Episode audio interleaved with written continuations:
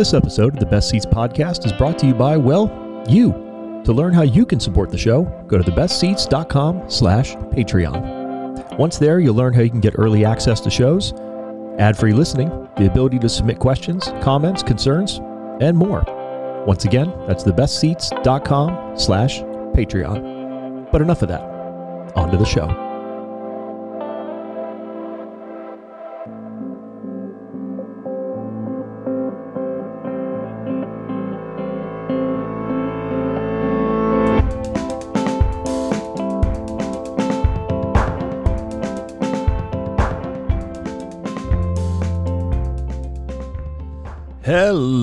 And welcome to the first ever episode 39 of the Best Ceats podcast, the only podcast bringing you interviews with some of the most talented folks in and around the hospitality industry from Orange County, the greater Southern California area, and beyond each and every episode. I'm your host, Crawford McCarthy, founder of The Best Ceats. As always, thank you to Ali Coyle, my friend, for providing the music for the show. You can find more of her work at alicoilmusic.com. She just dropped a new track. It is fire. Go listen to it. And as a reminder, if you enjoy the show, wherever you are listening, please be sure to leave a rating and or review. It helps other folks find it. Head to thebestceats.com for more content just like this. Oh my gosh, I'm so excited for this episode. Episode 39. I can't believe it's already 39 episodes in. Um, this episode is huge. This was a super humbling episode for me. My guests for this episode are Chef Michael Reed and his wife Kwini from Poppy and Rose in downtown Los Angeles and the soon, hopefully soon to open Poppy and Seed up in Anaheim, as well as a litany of other projects that they spearhead. Um, these are amazing people through and through because they're the definition and the embodiment of everything that's right with hospitality, with chef culture, with professionals who give to this industry and invest and put their lives into it and their livelihoods and just continue to give and give and give. Um, they're two of my favorite people that I've had the chance to interview. I did not know them before this interview. Um, this was set up by a mutual friend up at Bread and Butter Public Relations based in Los Angeles. So shout out to Tara for putting this together. I'm incredibly grateful for her for connecting us. Um, this was a humbling one. These are people that, like I said, put everything they have into this restaurant. Um, it goes beyond and transcends just putting food on a plate. They're really putting their souls and their personalities, giving back to the community, just helping people wherever they can. Um, as you're going to hear in this show, it goes well beyond, you know, what tastes good and what kind of environment people want to sit in. But it speaks to the greater notion of everything that kind of started to really happen in 2020, as long overdue as it was, with regards to giving credit where it's due and giving a fair opportunity to everybody in this world really putting a focus on humanity, coming to terms with race relations and systematic issues, even outside of the hospitality industry. Um, you know, there's some tough topics in this one, and we need to have those conversations. People need to start to be comfortable being uncomfortable. And it's not fair that so much of the onus to push these conversations has been put on the shoulders of people that are just trying to make a living and stay busy doing other things. And yet they're still out there fighting and having these conversations and educating people and telling their stories. And I'm so grateful to Michael and Kwini for telling theirs. Um, I'm so excited for the restaurant in Anaheim to open. Uh, we recorded this on the outside patio of the restaurant. There is a little bit of background noise from traffic. Um, there's a couple of exhausts here and there. So if you're listening to this in your car, don't worry, you don't need to go see a mechanic, or maybe you do. I don't even know how much you've been driving since we're still in a pandemic. I haven't. Maybe you have. Um, so apologies for some of the background noise, but it was too beautiful a day not to sit outside. The space where Poppy and Seed is going to be going in, if you live in the Orange County area and are listening, is going to be fantastic. And I cannot recommend checking it out enough. Um, go to Poppy and Rose up in LA and support them. They have a rooftop patio that's open at the time of this recording. Um, th- these are amazing people through and through. I was humbled for the opportunity.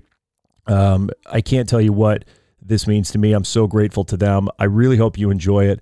Uh, listen to the whole thing through and through, and you know, ask yourself some questions afterwards when you go out to eat and who you support and how you support and what do they represent because these are people that represent everything that is right not just with hospitality but with humanity um, and i'm honored to know them so i hope you enjoyed this episode it was a hell of a fun one to record as challenging as it was for me at times but we can only hope to get better these days. through and through as people. So, episode 39 of the Best Ceats podcast, Chef Michael Reed, his wife Kwini of Poppy and Rose in LA, and the soon to open Poppy and Seed in Anaheim. Enjoy.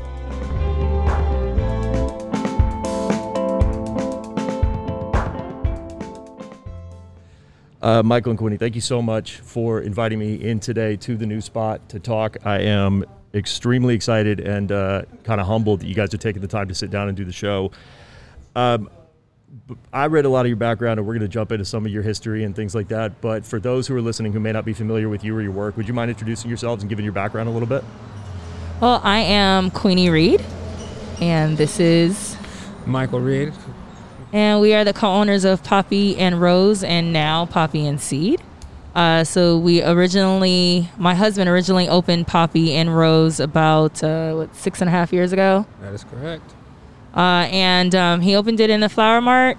Um, and from then, it kind of just turned into its own little thing. We started getting nominated for, you know, uh, top 10 of brunch, best fried chicken and waffles, uh, top best pancakes.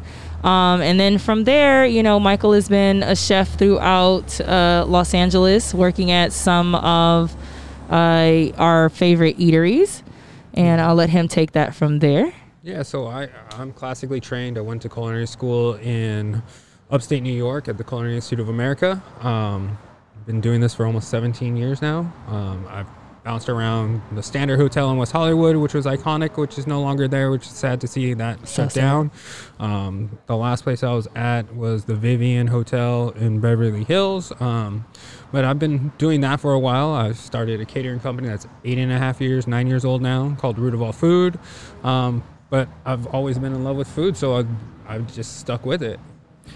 So, reading both of your backgrounds, you both obviously grew up in kind of food centric households, um, California born and raised. I'm so happy that you came back. I don't know how you survived winters out in New York. I, I, I really didn't. It was like one of those one. I was there for signed up for a three year program. Um, I graduated with the associates after two years, and there was the option to go for another year and a half. And I was like, "It's snowing, and I'm leaving before it snows again."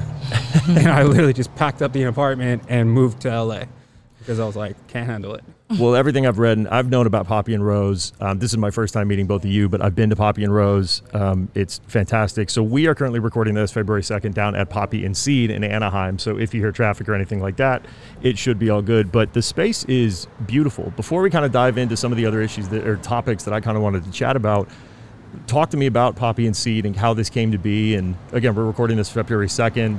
How close is it to becoming a reality? Well, right now we're in the process of, uh, you know, solidifying our liquor license, um, and uh, you know, doing just a couple of little uh, things that we need to do to just to get up to code and you know our permitting for us to be able to open. But uh, the story behind Poppy and Seed and how it came along was uh, a couple of years ago. Michael and uh, my dad and one of Michael's friends, well, our friends, um, we were looking to expand. Um, and at that time, uh, Poppy and Rose had a different ownership structure.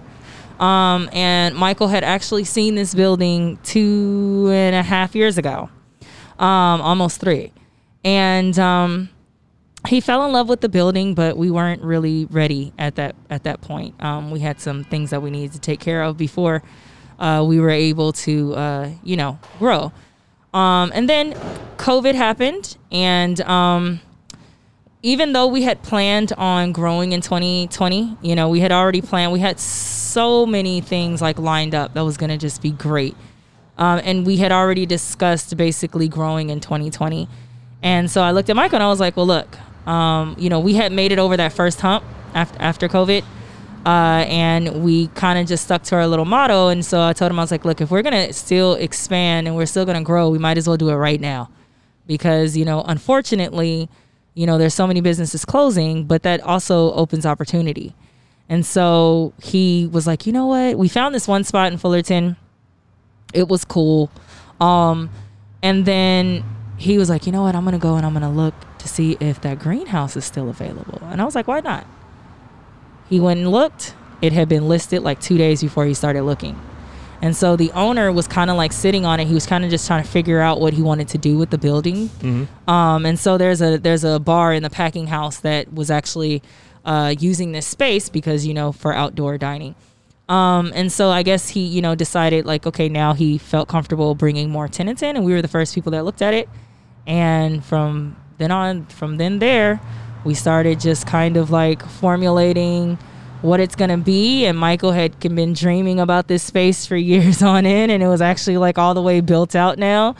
Um, and so when we walked it, you know, he he looked at me, he was like, "This is where we need to be," and that's what we did. What was it about the space, Michael, that spoke to you from the chef's perspective of things and being able to kind of serve people? Because from what I've experienced with your pl- place in LA, just looking around at this at a glance before you've even really, I'm assuming, been able to kind of get your hands on it and flip it design wise, I can see this kind of meeting your style a little bit. What spoke to you the most about it? Um, so this building is really unique. Um, there's only a couple other places that I've seen in the world that are kind of designed like this. Um, you know, the interior is a big glass greenhouse that's an actual functioning greenhouse. Um, and it's really cool that you can open up all the doors and kind of just make it very open air and kind of very inviting from inside to outside. Um, you know, we have a master plan of planting an herb garden that goes all the way around the perimeter of the outside patio area that's really large and massive and really making it like a chef's paradise for me to be able to go outside and pick the herbs that I'm going to be using that day and bring them back into the kitchen and use them for finishing dishes on the actual place that the guests are going to be eating and not just saying, oh, yeah, I have a garden and it's a show garden, but this is actually going to be a functional garden.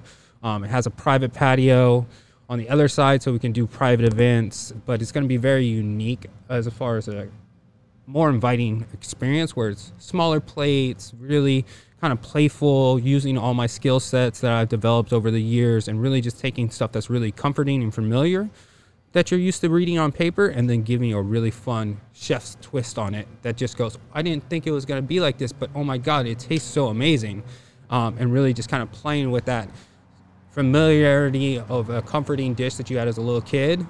Uh, and then being able to be like, this is how I would cook it as a chef in this environment.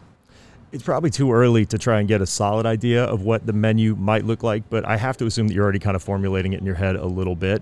What's the difference going to be between Poppy and Seed versus Poppy and Rose? Well, Poppy and Rose is that classic comfort brunch, amazing, made from scratch necessarily. Um, between just the waffle batter, pancake batter, grinding your sausage in house and just taking that love and care. So we're still taking that love and care um, and approach as a chef to do anything and everything we can do in house from scratch, but then really using that background of saying, I love making house made fresh pastas. So let's have three pastas that are just always rotating and changing and changing seasonally, or they're changing every week just because I get bored as a chef necessarily to be like, this is redundant. I did this for four months. let's let's let's really have fun with it and showcase what we can do as a chef and really still give you that uh, great amazing ingredients where like I want salmon or a bass dish tonight but you're not sold on what the vegetables are, but being able to sell you on this is the best seasonal product that we can get from the local farmers and bring that to the table and be like, you will be impressed every time you come here, even though the menu's changing quite frequently, but you're still going, I have something familiar to tie down to. But then he's giving me the great twist that keeps me every week I could come back because it's something new, it's something exciting. I get to have a new experience, but I have the the basis of what the beautiful restaurant is to actually like tie you into it the fact that you've got this level of energy with everything going on is just astounding to me. I mean, running one restaurant, building another restaurant, being parents, along with just everything else that's going on. How are you finding the time to stay sane during all of this? Are we sane? No. yeah, that's, that's a fair point. um, I think so. When the when the pandemic first happened, I mean, you know, as anyone, just not even owning a restaurant or being a business owner, I think everybody was scared. You know, everybody didn't know what we were going to do. So, you know, I know for Michael and I, we had been working a lot. So it kind of gave us time to like reset and kind of refocus what was important. Because, um, you know, I mean, you guys don't know Michael, but Michael works a lot. um, so, I mean, he, he, he kind of just told you, like, basically at one time, you know, he's also, he's always doing three or four projects at a time. And so when um, two things happened, we left downtown um, because we needed we needed someone to watch our kid, and so our my parents were already living with us downtown and then coming back to Orange County on the weekends to kind of give us a break from the baby and they would take her. And so, you know, we had that type of thing going on. Um, and I knew that we were going to have to start like, you know, working um, a lot in the restaurant. As to before, you know, we were able to have like side jobs and uh, two or three jobs and, you know, all that type of stuff. So when that happened, we moved back out to Orange County. Um, Michael started gardening. Uh, we started doing home projects. Um, so we just basically like threw ourselves into things that we couldn't do when we were so busy worrying about keeping roofs over our head and maximizing our money and you know growing wealth and doing all those other types of things. It gave us a chance to basically enjoy the little things. So I would say like I know for me, um, my daughter is keeping us sane for the most part. Uh, it's hard because now you're at home all the time and children don't understand like you know I need to work, but our kid is actually well equipped. So she understands now. Like if I tell her that we're going to work, she says, "Okay, bye, mom." Like you know. Um, and I think I started to, we started to get into things that made us human. So we we shifted our focus. We started giving back a lot more. Um, I started writing music again. He started gardening and like you know really getting into you know, he he did a hydroponic garden at home, and now we have koi in our pond, and you know, just like all those types of things. Um, and then I mean, you know, always keeping in front of us that our situation's not that bad.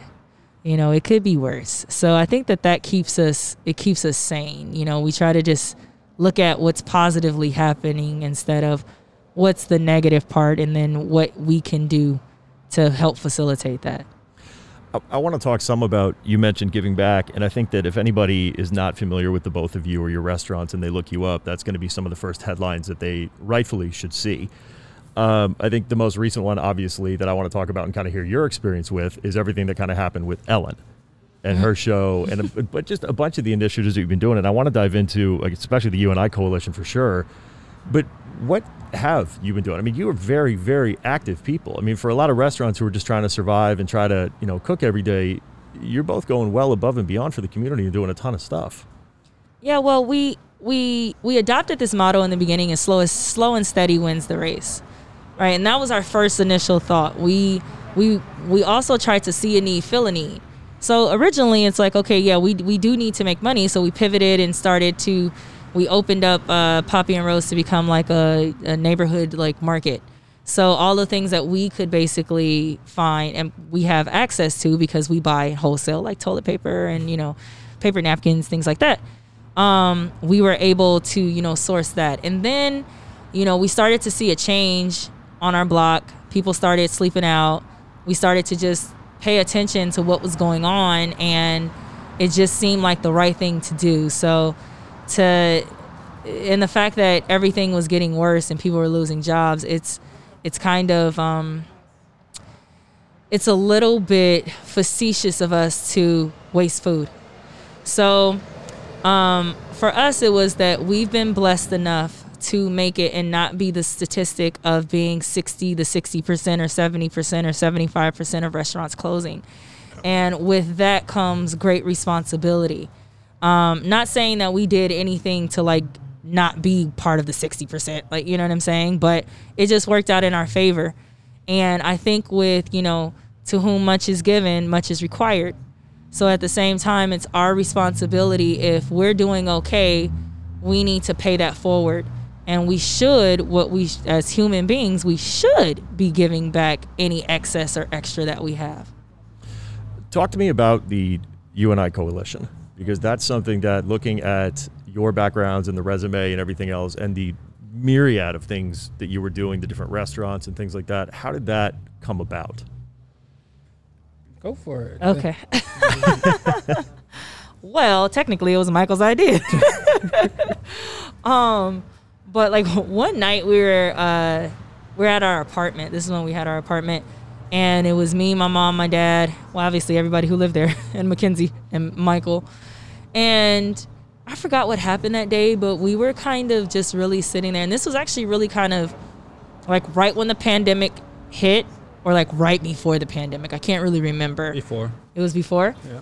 And so you know, Michael was just like, you know, what would be a good idea? You know, we're just we're just having family time. We're sitting around. We had ate dinner. We had a couple of drinks. You know, we're just sitting chilling. And he was like, you know, it'd be a great idea is if we do a teaching kitchen.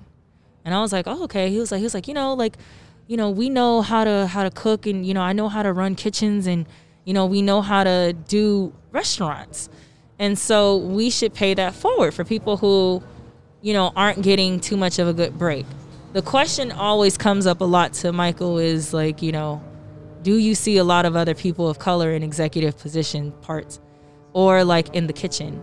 And the answer that he always gives is no. They're, we're just not there. Yeah. Nope. Um, and so the idea was, okay, well, why aren't we there? Is it because people just aren't hiring us, or because we don't have the skill set? And a lot of it is a little bit of both. So, um, his, you know, I, I believe what I took from the idea was that, you know, we wanted to help people who are like forgotten, who people don't really think about or are passed over. And that's, you know, people who are, you know, considered, you know, the poor, considered the forgotten, the people who have gone to jail and considered like the degenerates, like you know what I'm saying, and those types of things. Um, and so with that, Poppy Rose closes at three. It sits there. It's not doing anything after three o'clock. So you know, we thought about doing the teaching kitchen. We had that. He originally we originally had that idea, and then when we started giving back and started feeding the first responders and then started then i then i really took it on to try to be like okay well what more can we do and then he would come and be like okay well what are we doing this month um, in that then we created the you and i coalition and the whole purpose of it is that you and i are in this together we none of us anybody to think that they can do something on their own is just crazy because we all need each other. Like you know, we're all a working body. The the the eye can't say you know it wants to live without the heart. Just don't work that way. And so, it's you and I together. We're in this together. We have gained a certain amount of knowledge. We know how to do it. Why not teach other people how to do it too? It takes nothing from us.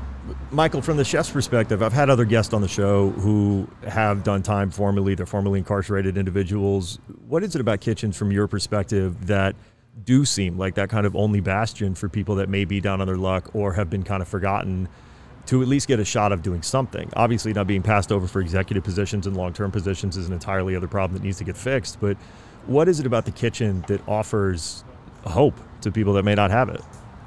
I think kitchens are one of those unique microcosms that happen in the world um, because you can literally walk into a kitchen pick up a knife, and as long as you know what you're doing, you can find a way to communicate, even if there's a language barrier, different culture backgrounds between different people, and you can literally still create amazing food together.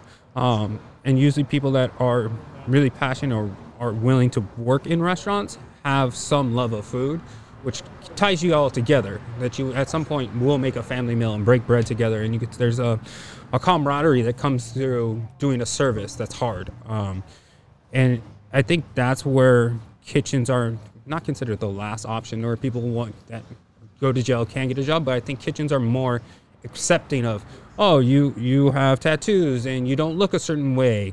There's not so much of that judgmental aspect of it. Yes, because we are kind of stuck in the back and kind of hiding necessarily, but we really, it's just a, it's a good group of people that usually can collaborate um, and contribute to a common good necessarily.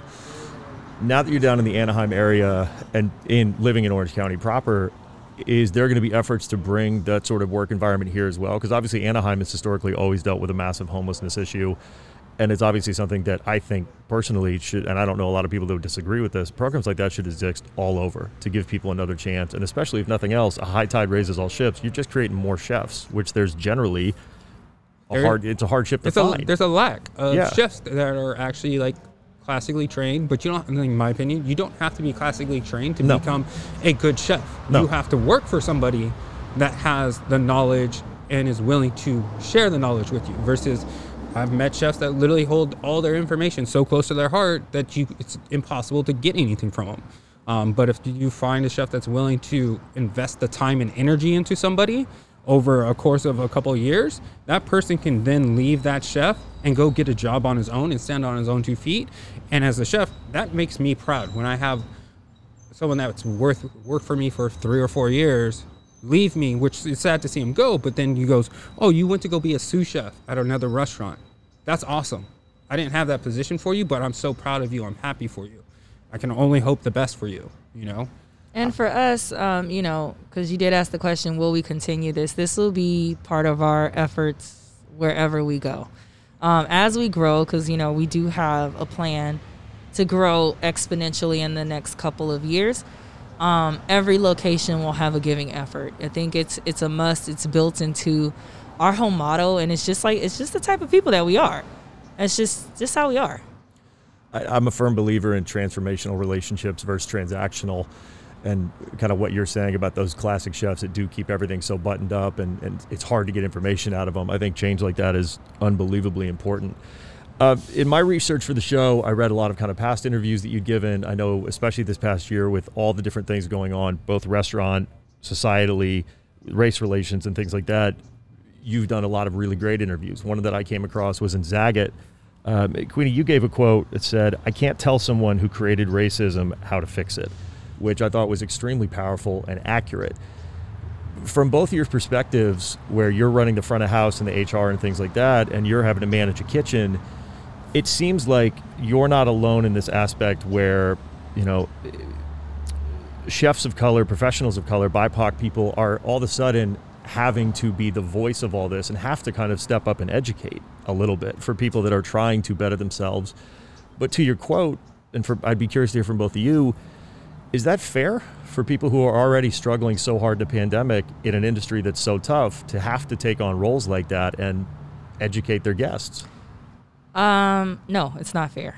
Um, but at the same time, it's like if I, I, I feel that if you ask me though, I will tell you. Um, but I do think it's important for you to do the work on your own because at the same time, just like any other thing, like when you dive into something, for me, a lot of time muscle memory will put once you start to do the action. And so when and what I mean by saying that, you know, it's it's it's not my responsibility to teach someone who created something how to dismantle it is because I don't even have the tools that you had when you created it. So it's like you have to go back to when you created these things and even though no one's around, there's still a lot of history that we have to do and to look at to see okay how was this created and why was it created i think the reason why we can't get further than where we are right now is because that people people don't want to do the work. Um, and because we haven't had any type of reconciliation of what racism has done to america. I think especially when it comes to african americans um, and slavery it's a really sore topic. No one wants to talk about reparations. Everyone just tries to push over it and say, well, that was so long ago. But then when you look at it from our perspective, my mom and dad went to segregated schools. Yep. My grandmother picked cotton. So it's not that far removed. I remember being young and told when I would go into a store, even though I was a very good kid, but this was this was common in black household is don't get in this store and embarrassing me in front of these white folks. I'm 37. This was told to me when I was a kid. So even as that type of thinking has transpired into people my age, same thing goes for racism. Um, it has transferred through generation to generations of how things are being taught. Um, and for me, it's like we should, I, I do believe that we are in this together, but it also has to come with some type of awareness, specifically for people that are not BIPOC people. but a conversation needs to be had amongst th- that group of people. Um, only because, like, what I hear a lot of times when I do have these conversations and they're, and, and I'm asked these questions, like, well, you know, when you say that it's exhausting to be an African American, what do you mean? This is a situation because now I have to explain again what I've gone through to you and to everybody else, and that becomes exhausting. That's the exhausting part because then it's transpired in media that this isn't the truth. Like, well, this no, I don't, I don't think that that's really happening. And it's like, okay, are we all getting together, huddling? in some like dark space in in the internet saying like hey all black people let's say that this is hey, all people of color, let's say that this is all happening to us so people feel sorry for us. Like, that's not happening. So, I mean, I think I think for us, it's just that people need to start listening to the stories and listening to the stories as just humans, not color. Like, if that happened to me as a human, how would I feel? How would I react? Um, just like, for instance, like even with like police brutality, if somebody runs up behind you and just tackles you, what would your body do? Your body would fight because I don't know what's going on. But it seems like when it comes to a person of color, we're just supposed to comply when you wouldn't comply. Like, you know, we saw that in the Capitol. Yeah. You know, A million It wa- percent. Yeah, you know, it was completely different treatment. We knew that we couldn't go that close to the Capitol and walk out. We knew that. But all of the people that were at the Capitol, specifically white people and the people that operate in white privilege, they knew. knew that if they go to the Capitol, that nothing that happens to them that happens to people of color would happen. Oh, I didn't even know you could get that close. I look like the definition of white privilege. I didn't even know you could get that damn close. You see what I'm saying? shit, You really? I didn't the get the door. memo. Right? you was damn. like, wait a minute, I could have went to like, but you see what I'm saying? Like, no, absolutely. So, so you know, like for me, like even in you know the work sector, I think that it's just important just to have more representation, and I think that, but there's also a part on our part too. We need to stop making white people comfortable. So, like you know, we have this whole different demeanor and a different way that we will talk to make people feel like we're not a threatening black person, and we have to stop that too, because at the end of the day, if we keep on minimizing it as if it's a threat, then everybody else will see it as a threat. But if we just walk around and be completely be ourselves, talk the way that we talk when we're amongst our own people, act the way that we act, then it becomes the norm. Um, and so you know that's just kind of that's just kind of where I'm at with it. I think that everybody just needs to have real hard conversations and not understand. And uh, and what a lot of my my white friends um, a couple of conversations that I've had with them, they take it so personally, as if I'm talking to them personally, like you, white person, and it's not. I'm talking about the system as a whole that you just happen to, and it's and it's no fault or advantage to yours, but you just happen to be able to move through a lot more easier than I do because it was set up for you. So, you know, I think in those conversations, the conversations that I've had with my friends, and I've and I always tell them to read White Fragility, and that's helped them a lot to understand what we're talking about. The hospitality industry, especially, has been having reckoning's not the right word because it's been a long time coming, and it shouldn't have taken the incidents of last summer that it kind of did to push the focus from the food media perspective. Sitting here now talking in the restaurant, there's so many chefs and people of talent that were overlooked because they were also a person of color or their background didn't match up or their food wasn't familiar to someone else because that's not what they grew up with as a traditional kind of white diet Yeah. Mm-hmm. You know, you're sitting here now opening a new restaurant. So many chefs, I think, get pigeonholed into, oh, well, he doesn't cook this type of food. She doesn't cook that type of food. You're going to come out here and you're going to do what you do. And based on your resume alone, that should be enough for people. But I'm sure that people are going to nitpick as always. Oh, How do you handle it from that kind of media standpoint? And what can media, specifically to hospitality, do better to help that representation and to help give people a voice beyond their plate? Well, it's just to me, it's not looking at the color of my skin necessarily and being like, well, he's black, so he must cook really good fried chicken or soul food. It just happened that yes, we're a brunch restaurant that serves fried chicken. I know how to cook fried chicken. So what? I didn't grow up eating fried chicken in, in my family. It was always healthier food.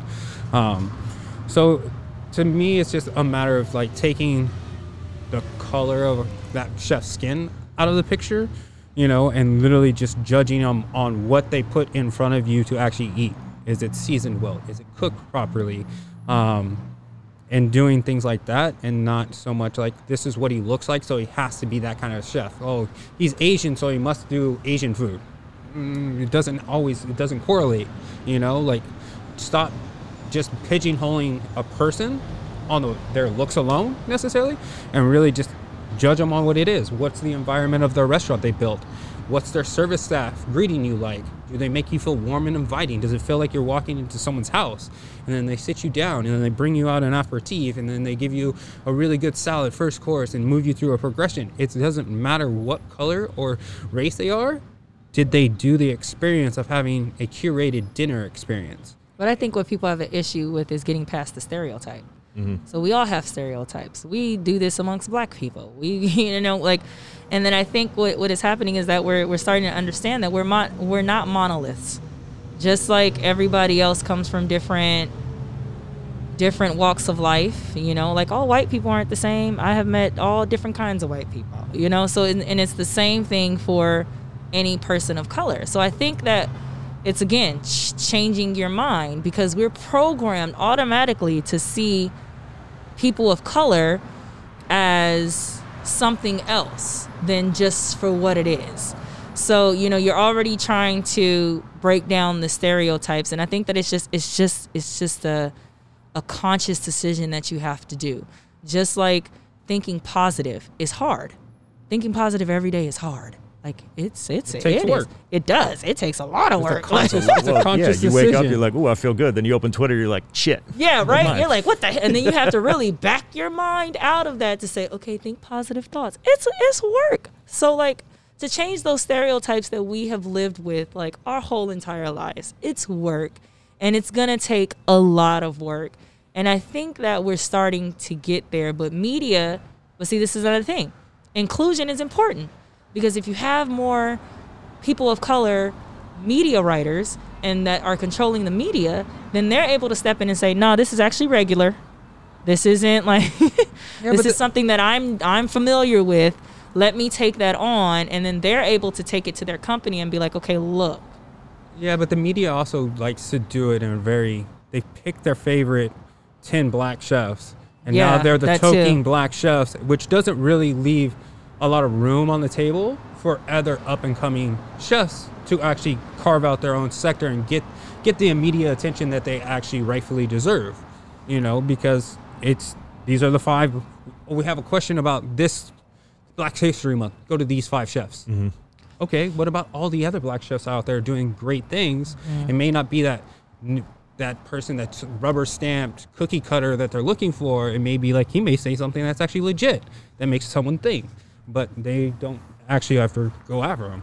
So, Well, if you don't, if you don't, if you don't meet the typical black story, like, oh, my mom and dad were on drugs. I grew up in the hood. I made it out. Which that's not our story. Mm-hmm. We don't come from. We come from a. We both come from two parent households. We come from, you know, everybody in our house going to college. We grew up, you know, middle slash upper middle class. Like we're not those black people that everybody is normally used to, but more than likely they gravitate towards those stories. And so because that fits the mold of what people believe how black people are able to be successful. Um, and so like that's another stereotype that has to be brought down too. All successful black people did not come from broken homes. We didn't have to fight our way out of the hood. So nothing's wrong with that story. But there's all so many different types of black people and black stories that all should be heard.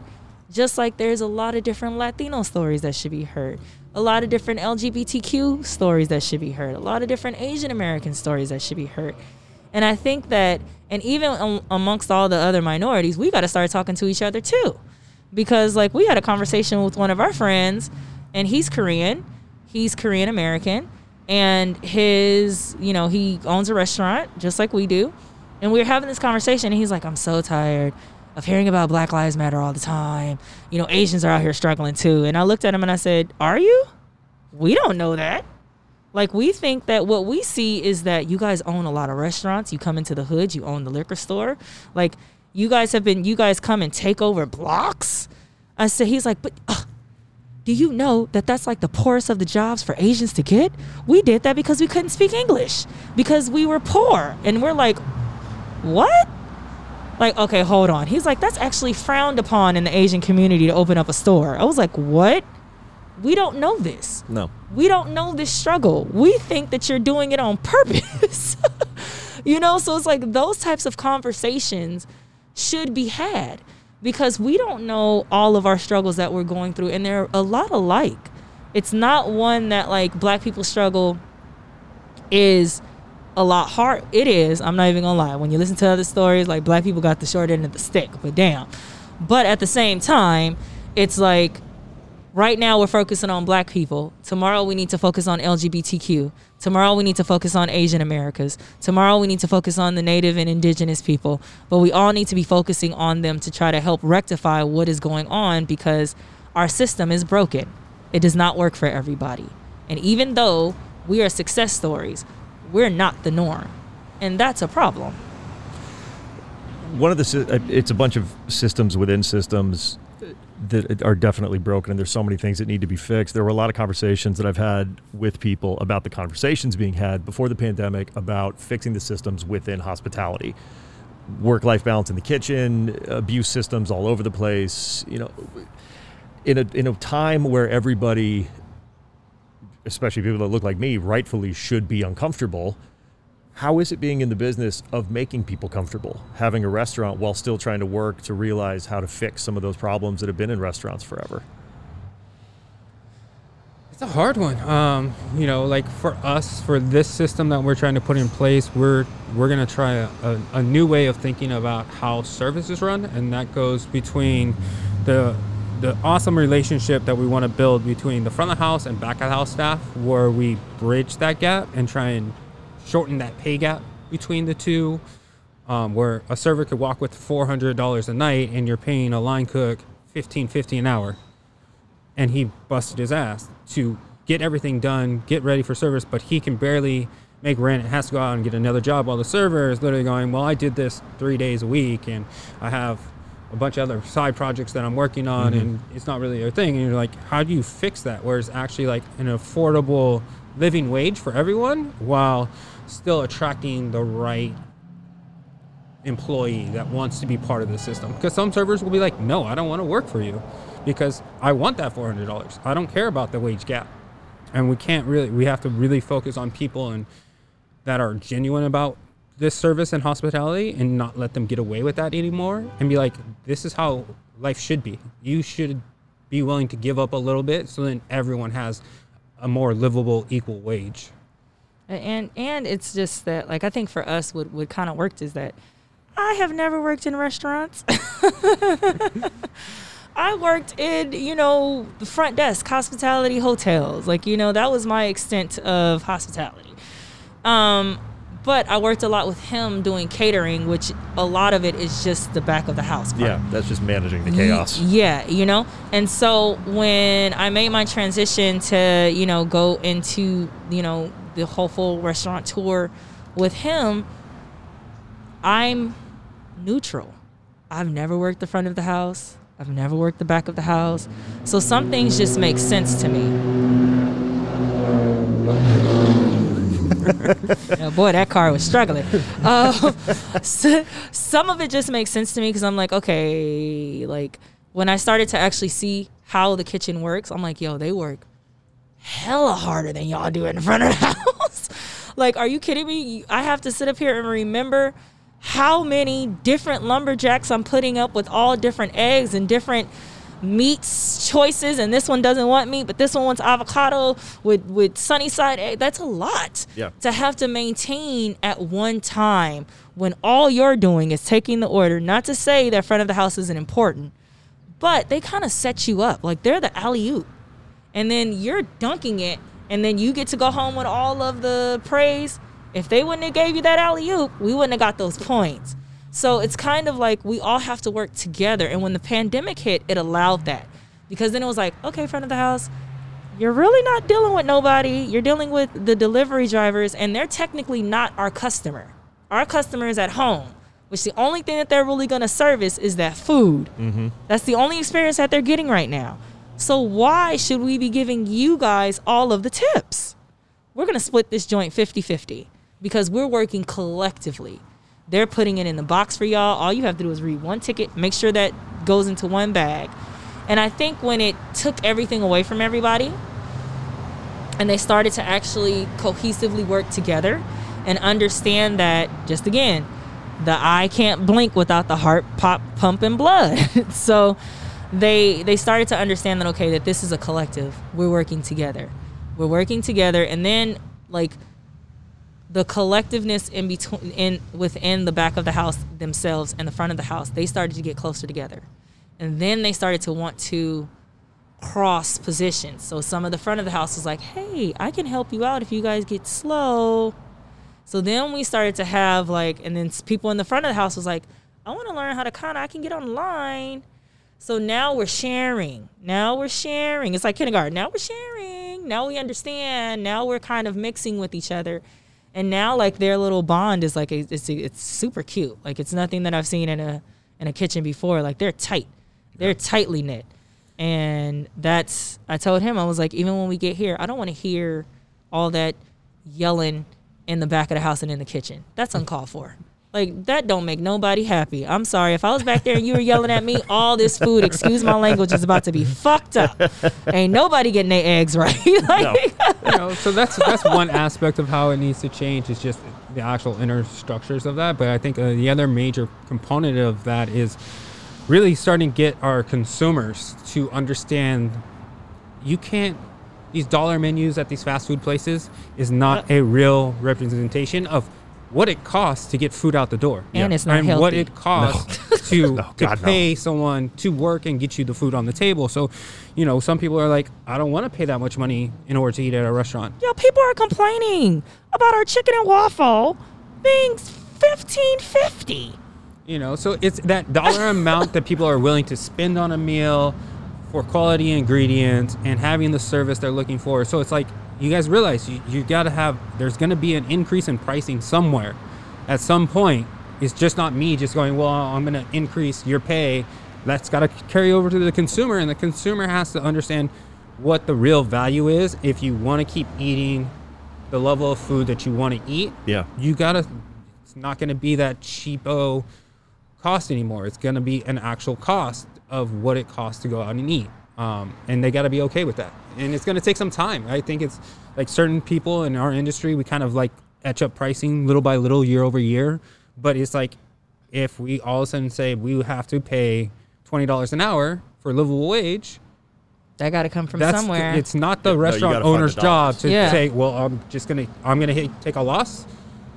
I can't even afford to do that. You know, that's just me. Because people, people, what people don't understand is that this is how we make our living too. Mm-hmm. It's not like some other god or some other person is paying us. It's like if we don't have enough, we then our whole livelihood suffers. So at the same time, it's like, and we're the ones that's putting everything on the line for you guys to come in here and eat, and for you guys to work. Like, so you know, it's, and also what needs to change is that people need to stop looking at uh, establishments that are run by people of color as cheaper or less expensive. A million percent. Yeah. So I think that what I what I saw is because like you know, before the pandemic hit, no one knew that Poppy and Rose was black owned, ever. Um, no one ever had a problem with our price of anything. Once we became like really black and out in the front, now I'm starting to see a lot of people have complaints about the price. And so that's just that that's another thing. It's like that's not the lifestyle we come from. That's not even what we represent. So like the food cost is what it is. That's Yeah. that's how much it costs. And you loved it before, you should still love it the same. I could not agree more. I think the biggest reckoning this country needs to have is with the price of tacos to start, because Hello. those things should not be a damn dollar. They're- No, they should not. God bless Taco Maria in Orange County for actually charging what they should damn cost. Oh, where is that? We want to go. Costa Mesa. Yes, okay. We love tacos. we love tacos. Well, uh, there's one last thing that I do want to ask before I let you guys go because I know you're very busy and have a lot to do. You mentioned that obviously nobody knew that you were black owned before. Then everybody did because of all the tragedies and terrible things that happened over the summer when everybody started wanting to support businesses, which they mm-hmm. should have been supporting to begin with, regardless of who ran them. And Michael, this may be more so for you kind of in the kitchen, but LA was so scrutinized. Again, it was LA and New York, right, that were headlines and are still headlines now for the pandemic with relates to the hospitality industry. What was it like for you to go not just as an LA chef, but all of a sudden as a black LA chef, where everybody started kind of adding those monikers based on everything that was going on? Um, I don't know. It's for me. It was like in the beginning of the pandemic. It was like I had a lot of sad memories in March, just because it was like closing each Cafe and like mm-hmm. laying off all that staff, and then going to the Vivian and closing the entire restaurant, like scrubbing it top to bottom, donating all the food, which was like twenty thousand dollars a product because we didn't know when we were going to reopen. But Yeah. they're like, shut the entire kitchen. I was like, what do you want me to do with all this? So then we gave it to a nonprofit that needed food. So it was like just doing all that and then still going back and being like, okay, you still have to figure out your own restaurant. What's going on? Um, and for that first two months, it was more or less just like hold on to anything and everything you can and do it as quickly as you can and as wise as you can and make these decisions that were really hard decisions because there wasn't enough information. Um, and then it was kind of like, oh shit, we're not making enough money. And what's the next step? And then all of a sudden, when we got noticed that we were a black owned business, there was a huge upswing, um, which was really great. You know, like I didn't, we didn't talk about the blackness of Poppy and Rose because it didn't really matter. Yeah. You know, um, but then when we saw what happened when we did proclaim that we were black owned um, and we were a husband and wife team, that all of a sudden you went from that first day of being like that blackout Tuesday and going, should we open? Should we not open? Well, we are black, so I guess we they could patron us, you know, and kind of debating whether or not we stay open or closed. We weren't staffed for it. Yeah. We were so You un- so understaffed that day because we're like, we don't know what's gonna happen, and you know, it's a Tuesday. We, we're not that busy. They got destroyed Yeah. the next four, five, seven days to two weeks after that, it was just a steady increase of just every day was better than the next. And I was like, all right, you're back on payroll. You're back on payroll. Come on, can we can we keep up with this swing? And seeing that support from downtown LA people and all the way from people driving from Pasadena just to get our food was really satisfying. And you know, we felt really connected to our community um, at that point that were really coming in and supporting us and able to get our full staff back in the ha- house doing their job and it was kind of really amazing um, And know, there's always like this fear of proclaiming that you're black anything. so like for me there was this there was this fear like okay, after this dies down, what I don't want to do is I don't want to be attacked for being a black owned company either. And that like seeing what happened on the blackout Tuesday kind of like settled that fear. Like it was always like, especially like when you're moving around in corporate America, you can't be too black. You can't say too much black stuff. You can't mention that you're black. You can't say that right there is black. Like you can't do any of that. Like you have to walk a very, very fine line. And that was my whole thing. Like I was like, holy shit. Are people now gonna start like what they're doing with the food? Oh, the food don't taste right, or just mm-hmm. start we just start getting bad comments just because now the stereotype of what black people are is now just transferring all through, you know. And then there's people that just that are just haters. Yeah. And so I was like, I was honestly to tell you the truth, I was scared when the when the, when they started coming out. I was like, oh my god, like what is this gonna be? And to see the reaction, I think that people were ready for it. I think that a lot of people were just like, please give me the okay to say I want to patron a black business just because they're black. and I think when the list came out, people were like, oh, thank you. I brought my form. Can you sign it? Yes, please. I, I sign it so I won't get in any trouble. Like, No, you it know, was, it was interesting see, like because it's both ways happened like there's black people that were coming into the restaurant for years Yeah. and they you- like I usually A have friend big, that we actually big, picked up. big hair normally, so it's like I would be in and out, moving around. Clearly, you're like I don't know who he is, but he's always here.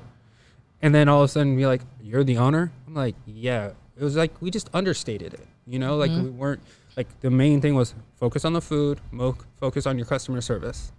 Doesn't matter who owns it. No, Um, it should never have had to have been the defining feature. That's the problem with all of it. Mm-hmm. It shouldn't matter if you're making good food and you've got a good business. That's what should matter. Right.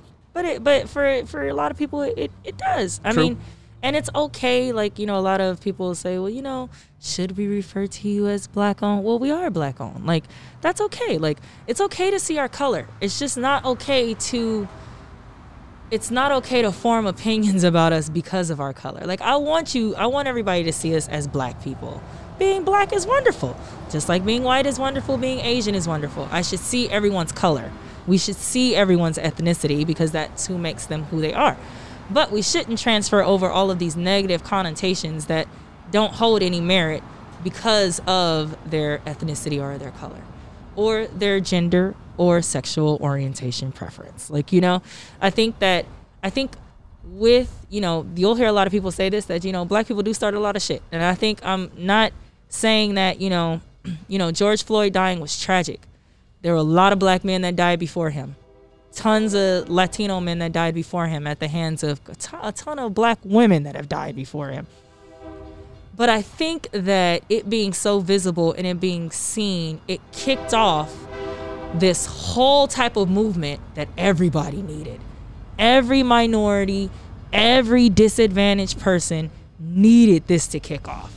And I think that now it's just it's really opening the door for us to actually be like, it is okay. Mm-hmm. Calm be down. okay. Yeah, right. It's okay to not be okay. And it's okay to say that I just want to do this because the person is a certain color.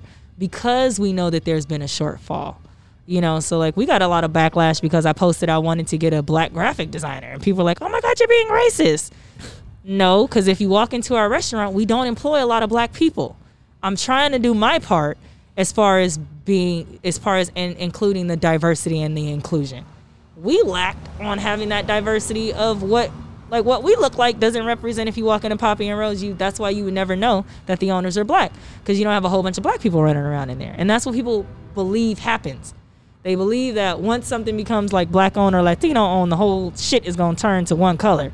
And it's like just like President Barack Obama was the president of the whole United States, just not black people. We're owners of the whole Poppy and Rose, just not black people to employ there. So, you know, I think it's just everybody needs to honestly just kind of mind their own business and let people just do what they do and just see people as humans, identify their color, understand where they come from, embrace that mm-hmm. instead of being afraid of it. That's a pretty perfect way to wrap this one up. Obviously, we've been going a little bit over schedule, and y'all are very, very busy opening a restaurant. Um, if people want to find you, they want to find Poppy and Rose, everything else, social media, connect. Where can folks do that? So our social media for Poppy and Rose is at Poppy and Rose LA. Uh, our website is www.poppyandrosela.com. If you want to reach out to us for Orange County, that is Poppy and Seed OC. And then the same for the uh, website, www.poppyandseedoc.com. Michael's hashtag is at Chef Michael Reed. And mine for Instagram is at Kwini, period. Well, actually, Kwini, K W I N I underscore R E N E, Renee. And obviously, all those links will be in the show notes at the end.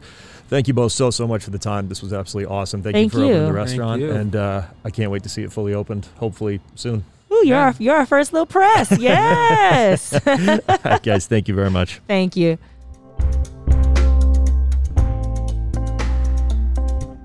That was a hell of an episode for episode 39 of the Best Ceats podcast. Again, thank you so much to Michael and Kwini for having me up at the space. Obviously, opening a restaurant these days is no easy task. Um, having a child, having multiple locations, everything else they got going on. I'm so grateful to them for setting aside the time and talking with me. Um, I'll forever be in their debt for putting this pokey little podcast together and uh, granting me some time in their lives. So I cannot wait for the restaurant to open. If you live in the area, you should definitely be excited. In the meantime, depending on when you're listening to this, if it's not open yet, head up to Los Angeles um, and support them up there. But just support them in general. Follow them on social media. Um, hear what they have to say. Taste the food that they're making. Again, these are great people, and we need more people like this in all of our lives. So thank you again to Chef uh, thank you again to Kwini. Thank you to all of you for listening. Thank you to Ali Quill for the music. I don't know. Just thanks, man. I'm in a thankful mood today. This is a good episode. This was a fun one. So I'll see you back for episode 40. Stay safe, wear a mask, don't be a dick, stay off Yelp. You know the drill. All good. All right, folks. Love you all. See you next episode. Take care. The Best Ceats podcast is an original production of The Best Ceats. It is written, edited, produced, and owned by myself, Crawford McCarthy, founder and owner of The Best Ceats. It is recorded in Aliso Viejo, California. It is subsidized through generous donations through patreon.com slash the best seats. The following are names that have subscribed at the highest tier, aka norm status, and thus allow me to produce the show each and every episode. Thank you from the bottom of my heart. Here are the supporters. Alexander Cook, Katie Kazzy, Serena Warino, Eric Lutz, Cheryl McCarthy, George Pavlov. Thank you for your support.